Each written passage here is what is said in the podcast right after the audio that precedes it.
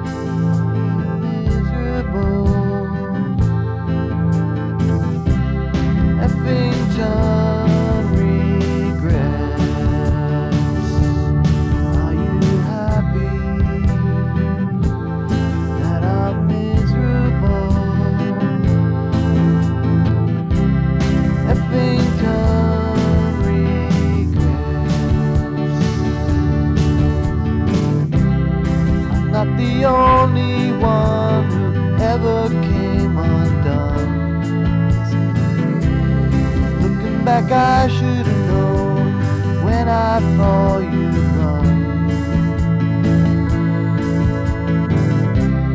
Eppington.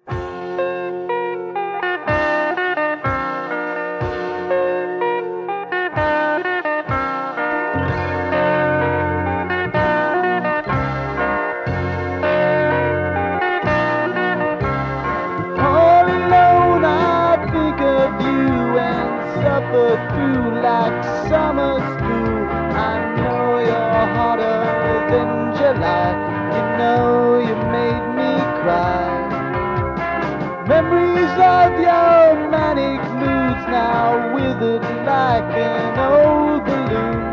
The thought of it just brings me down. I hope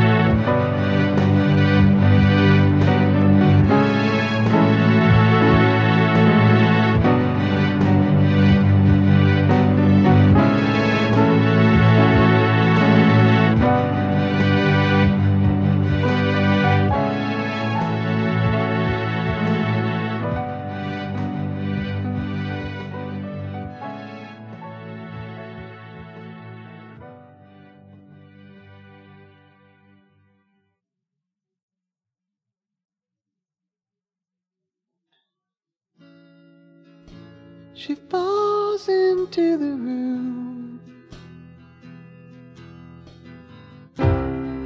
Loosely lacquered lips, sinking battleships, squinting stoically.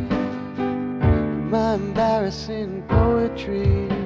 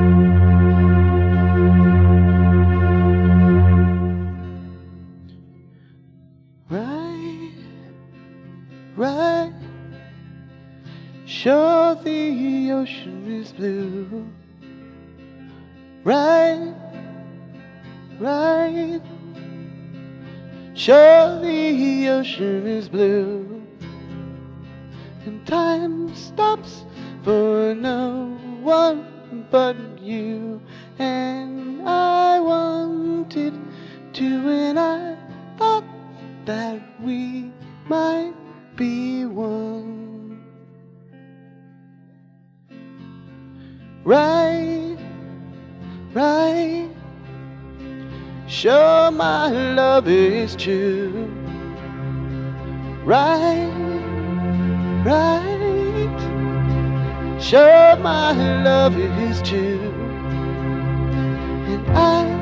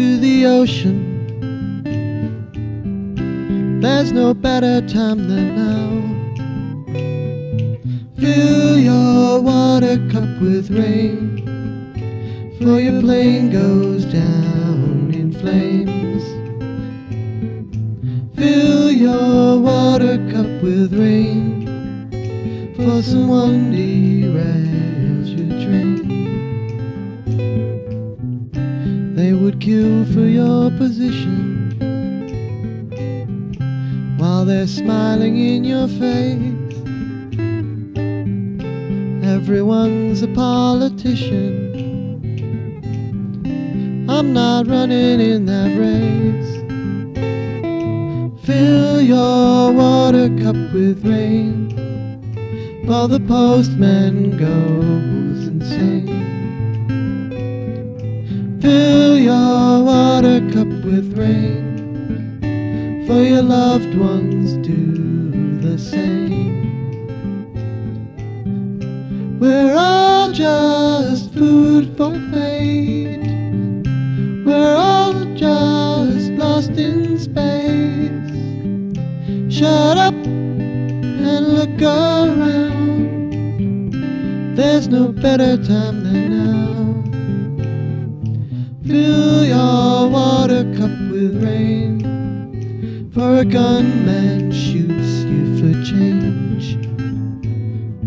Fill your water cup with rain, for a vessel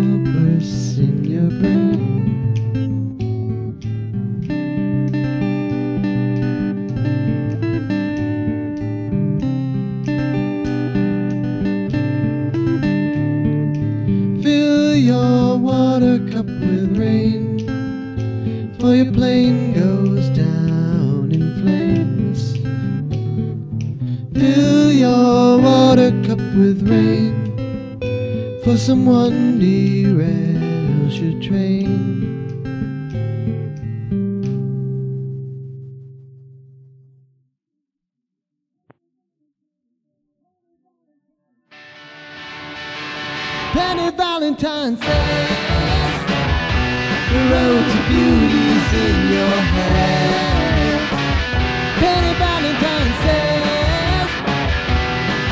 will.